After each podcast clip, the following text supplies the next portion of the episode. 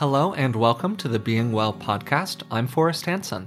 In our last episode, we began talking about the strength of confidence, particularly focusing on the big topic of secure and insecure attachment. Today, we're going to talk about the first and second darts. First darts being the largely unavoidable negative experiences in life, and second darts being our much more avoidable reactions to those experiences. So, joining me to talk about how we can manage those reactions is, as always, Dr. Rick Hanson. So, could you describe, just to provide some framing for this topic, what you mean by the first and second dart, and also kind of explain how it relates to the overall strength of confidence? Well, the metaphor comes from the Buddha, and sometimes the word dart is translated as arrow.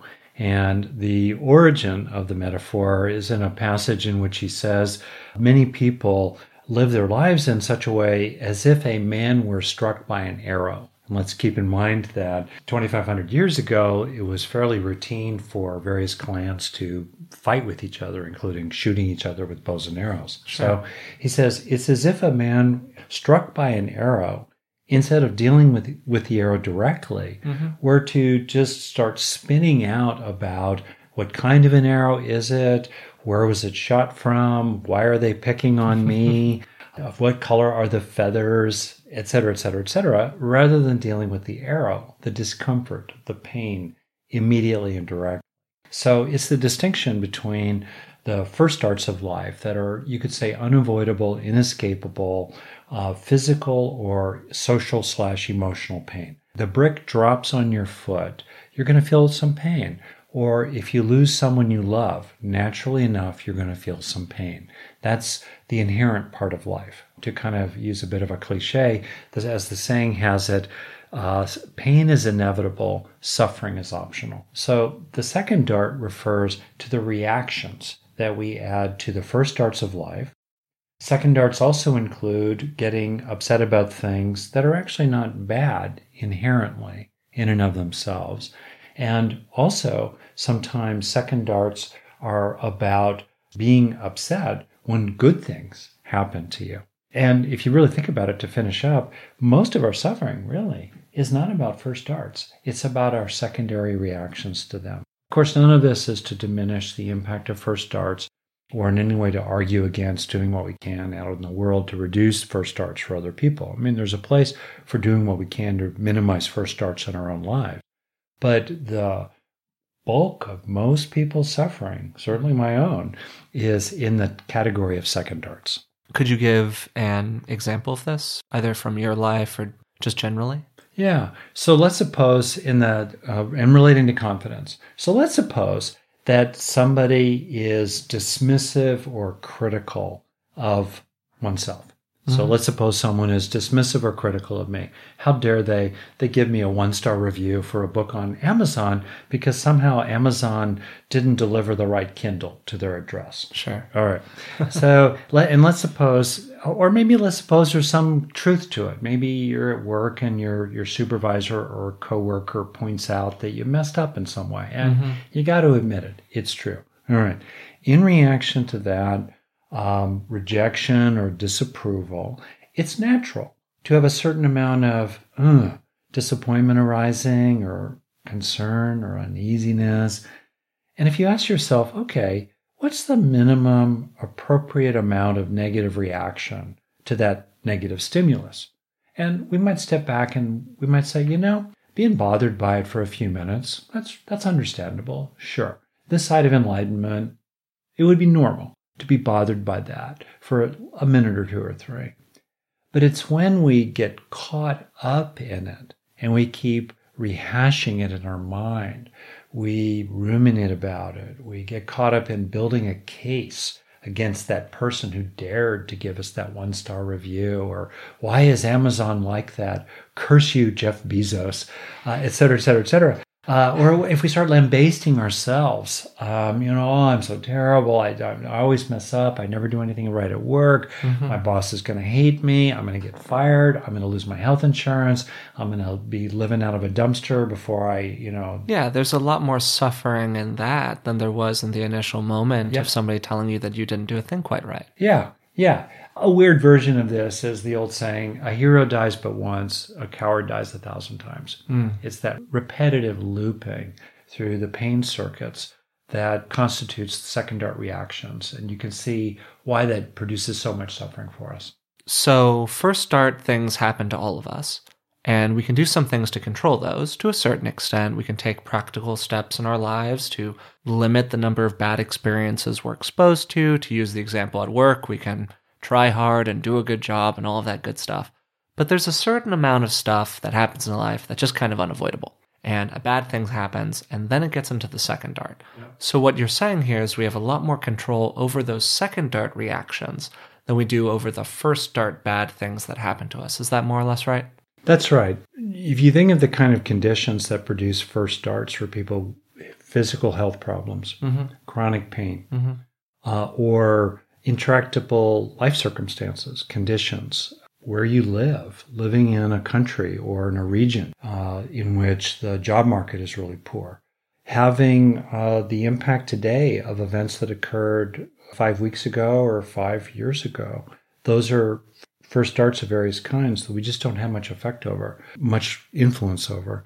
Other people, how they treat us, what they do, whether they die on us, things like that. Really, we don't have a lot of influence over. Yes, we should do what we can, but we just can't affect them that much. What we can do, I should add, though, in even though if we can't deal with first darts, we can build up this so-called unshakable core inside Mhm. ourselves of, of resilient well-being over time so that um, kind of like growing a shock absorber inside or a buffer inside when first dart events occur the impact of them in terms of first dart reactions is not so great over time and i think that's very doable but often where we have influence is the first dart is landed and then the ripple effects, the shock waves from that event have spread out inside you. Then, as the clock ticks, one second later, one minute later, one hour later, one day later, what are you doing inside yourself? So, what are some of the things you can do inside of yourself to kind of limit those second dart reactions? It's great. I can think of three in particular. Mhm. The first thing I think is really useful is to accept first darts as what they are. Hmm. it's our resistance to pain that actually tends to create more pain. And in psychological research, probably two of the major factors of mental health issues, and the, these are factors that uh, uh, sort of our uh, umbrellas for other factors as well. But the two factors are um, poor distress tolerance, which means essentially a person can't handle first darts. And the other factor is negative rumination, just going inside their mind, which is the definition really of second dart activity. So if a person can hold their pain in mindful awareness, if a person can simply be with it, as we've spoken earlier, as one of the three great ways to practice with your mind, that itself uh, reduces the reverberating impact of the first dart. It kind of grounds out quickly. Or a different way to put it is don't get upset that you're upset. Very often something happens and we have a natural emotional reaction. We're, we're hurt. But instead of just being with the first dart of the hurt, we get caught up in anger at the other people. And then we get caught up in our case about them.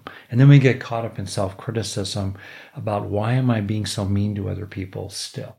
Mm-hmm. Round and round and round it goes. And that whole second dart cascade would be grounded out. It would be neutralized if the person could simply be with the hurt. Let it flow. Let it have its life. It usually passes through in a few minutes or less. Maybe it comes back a little bit later, but each time it comes back, it tends to be softer and milder. And then it gradually just fades away. It's a little bit like throwing a stone into a pond or a boulder into a lake. Uh, if you just let the ripples spread out, they fade fairly quickly.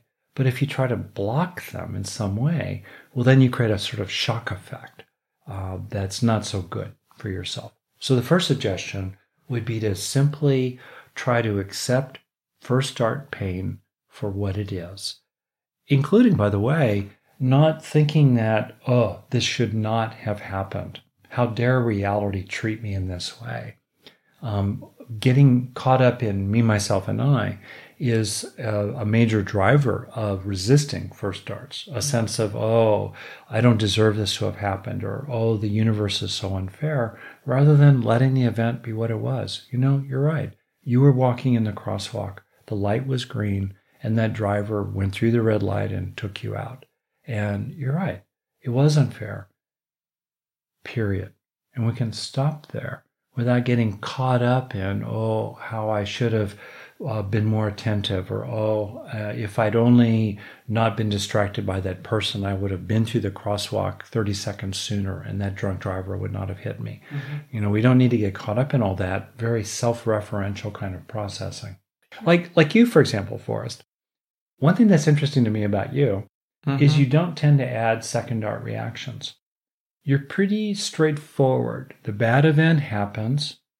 You sort of see it for what it is. Mm-hmm. You don't tend to exaggerate how bad it was. And um, fairly quickly, you move on. And it's kind of hmm. interesting to observe it about you. And I've watched you because I'm, of course, a therapist. And I don't mean to get into your head, but it's more like it's not because you're suppressing your reactions. Sure, yeah. You don't like it, it bugs you. I could see a little steam coming out of your ear, but then fairly quickly, you just sort of move on to okay, what am I what am I going to do? How yeah. am I going to cope with this? Yeah, I mean, I think that it kind of relates to some of the material that we were talking about last episode mm. around secure and insecure attachment. Mm. And I would say that in most of my relationships, you're right. I'm pretty good at experiencing an event, feeling whatever I feel about it, and then saying, okay, now what? Which I think for me is the real takeaway from all of the material we're going to talk mm-hmm. about with second darts. It's about that just kind of adopting a stance inside of yourself of, okay, now what? Yeah. But I will say that there are some relationships that I have where I struggle being more first dart oriented, and they're probably the ones where I feel a little bit more insecurely attached. You know, it's um, if you're in a really vulnerable relationship with an important person in your life, often if it's a romantic relationship or something like that, or where you feel very personally implicated about some bad thing that you did, you know, it's not like I've never been trapped into a, in a cycle of negative rumination about something. I can think of two major ones off the top of my head, and both of them were in relationship. Interesting. You know, they were about exactly kind of a connection with somebody else, which ties into something that I think we're going to get into in a second after you finish the other two ways to kind of move through a second dart reaction. So we have that first one. Um, what's another way that you can kind of manage a second dart? Don't fuel them. Okay. That's such a critically important thing. Um, and to put it a little differently, if you've been throwing second darts, mm-hmm. stop there. Don't throw third, fourth, and fifth darts. Sure. In other words, as soon as you notice that you are um, ruminating about, obsessing about, what happened. Obsessing about obsessing or yeah, obsessing about, about obsessing. Sure. There's a term in Buddhist psychology, dukkha dukkha, means suffering that you're suffering. Yeah. How, why am I suffering yet again? Mm-hmm. Why am I suffering that I'm suffering yet again? Mm-hmm. You know, like a hall of mirrors. So, and that's the key distinction. Disengage attention. Don't fuel it. Watch that tendency to build up a case against other people or to build up a case against yourself or to keep rehashing things repetitively or going over and over uh, anxieties that you have by thinking about all the bad things that can happen over which you have no control. It's this fundamental matter of uh, it goes back to that metaphor we've used before of the two wolves in the heart, one of love, one of hate. Which one do you feed? Or more generally, you find this uh, in spiritual psychology and in other sources uh, about withdrawing nutriment. In other words, if we stop watering and fertilizing the poisoned fruit, it'll tend to wither on the vine. So that's the second thing for people. It's to be very careful about fueling second dart reactions. And you can really ask yourself, is this adding value? By focusing attention to this thing or getting caught up in it, am I doing that in the service of releasing? Mm-hmm. Okay, maybe I'm venting inside my own mind for a few minutes about how they did me dirt and it really bugs me. And I'm doing that as a way to name it to myself and to allow myself a certain amount of healthy outrage inside myself. All right. And then tick tock, tick tock, three minutes later, 30 minutes later, you know, come on. Am I really ready to move on? That's the key question. Uh, what's uh, the function that my preoccupation mm-hmm. is serving with this particular thing. And much of the time, when we really look closely at it, we'll realize it's not serving anything. Mm-hmm. It's just adding to your suffering. So that's the second major uh, suggestion with regard to second darts. Be mindful of fueling them, and as best you can, stop pouring gasoline on that fire. Okay, and then is there a final way to yeah. manage those second dart reactions? Yeah, a third one is to switch gears to something positive. Okay, so just change the focus of your change attention. the channel. Change the channel. Switch. I mean, what's a dart? A dart is a form of is painful. Mm-hmm. Right. Focus as best you can authentically to something that's positive. Like, okay, there was that loss or there was that disappointment. Where can you be grateful? Or where have you been successful in attaining your goals? Or, okay, that person gave you a one star review or the equivalent, right? where have other people spoken well of you? Mm-hmm. Or where can you know yourself that you're good? And um, shifting gears to something positive is a great way to kind of increasingly crowd out um, any kind of preoccupation with second darts. Great. So, to come back to something I talked about a minute ago, many of the first darts that come to people come to them through relationships. Most of the big negative rumination experiences I've had in my life occurred because of a relationship with somebody else. So, specifically with regards to managing second darts in relationship with mm. other people, do you have any suggestions or recommendations about how to move through that process in more of a healthy way? Yeah. First, there's a version of the first suggestion I had, which is to accept first darts and not add uh, secondary reactions of resistance to them. Applies in relationships because a lot of our first dart experiences in relationships are ones in which we feel devalued by others. Sometimes it stirs up feelings of insecurity or inadequacy or, or self doubt. And it's kind of a geeky reflection, but it actually helped me to accept first darts and to just be with them. Let the boulder drop into the pond, let the ripples disperse, and then a few minutes later, sometimes just even a few breaths later, move on. The reflection was how a preoccupation with reputation, which is kind of at the base of many first dart reactions in relationships. Mm-hmm. That preoccupation with reputation, scientists have figured out, is the necessary condition for the evolution of altruism in mm-hmm. the human species, which is very, very rare in the animal kingdom. And the basic idea is that if people don't care about reputations, then freeloaders can rip off the altruism of others suppressing the evolution of that psychological attribute. On the other hand, if reputations are known and if they matter in small bands, such that freeloaders are punished for just ripping off altruistic others, that creates both the protection for the evolution of altruism, one of the most beautiful things in all of its forms generosity, kindness, really extending ourselves with others without any sense of self interest involved. That's uh, a space is preserved for that if reputations matter. And also, uh, since reputations matter, the reputations of altruistic individuals would be helpful to those individuals to having more genes that pass on genes. So when I realized, partly by reading some, you know, evolutionary neuropsychology, that it was natural that I was getting my knickers in a twist when mm-hmm. I felt kind of left out or put down in some way, um, then I could just feel left out or put down and heard about it for a moment or two in a kind of a natural way, much as it's natural to experience pain if, like a hot spark, lands on our skin. It's natural to experience social pain if social disapproval lands on our metaphorical skin. And by realizing that, I was more able to accept those kinds of first darts. Great. I think that those are some useful tools for managing second darts in relationships. Before we come to a close here, is there anything else that you would like to add about the whole territory of first and second dart reactions? Yeah. You know, if you think about our impact on other people, often what disturbs other people the most is not our first dart reaction to them, mm-hmm. but our second, third, fourth, and fifth dart reaction to them. Mm. What I mean by that is let's suppose you're with somebody else mm-hmm. and they do or say something that's hurtful, rejecting, wounding, disturbing in some way. Mm-hmm. Maybe they said they'd meet you for lunch and they just they're half an hour late and they don't acknowledge that they are half an hour late. Something has happened.